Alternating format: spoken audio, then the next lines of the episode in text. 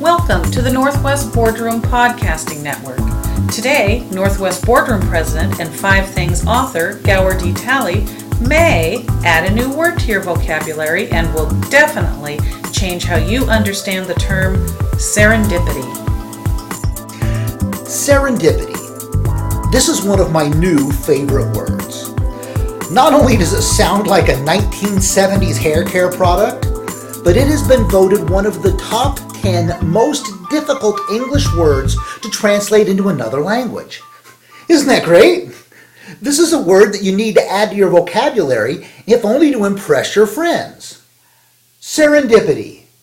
It just kind of rolls off the tongue, doesn't it? Serendipity.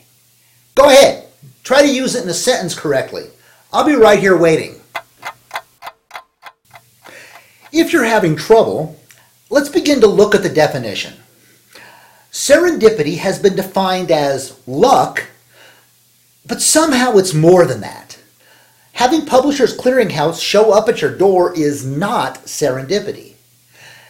It's been defined as finding something you weren't looking for, but it's more than that too. Tripping over a $50 bill on the road is not serendipity. Serendipity is finding something you were not looking for while you were looking for something else. Serendipity is having your efforts produce more than you expect, but your efforts are required.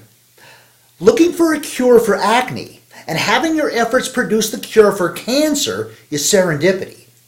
Applying for a job as a file clerk, having your skills be recognized, and being offered the job managing the office is serendipity offering a kind word to a stranger just to get them to smile, and having your kind words change their mind about suicide is serendipity.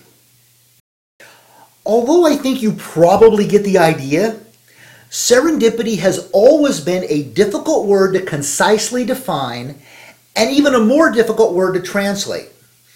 Perhaps I can give you a new perspective on this very interesting term. I am a Christian. I believe that God is involved in everything and that He'll be as big a part of our lives as we will allow Him to be.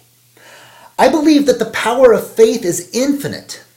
Now, within this context, I believe I have the best and most concise definition of this extremely complex term. Would you like to hear it? I define serendipity as divine leverage. So, what do you think?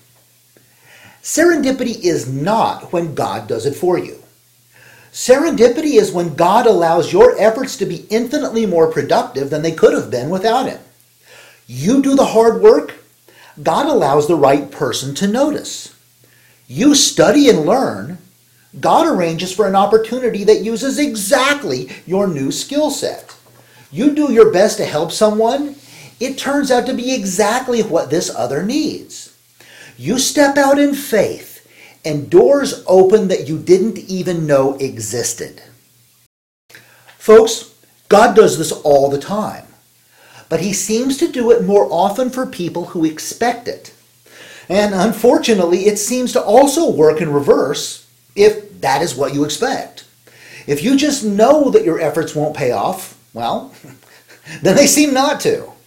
As Henry Ford once said, if you think you can or think you can't, either way, you're right. But people who think they can and who believe that God will tend to be right on both counts. If you do your part and you believe that God will do his, serendipity will happen. It always does. Watch and see. It's easy. Just do everything you can and then expect more than you can imagine. Now, go out there and use serendipity in a sentence.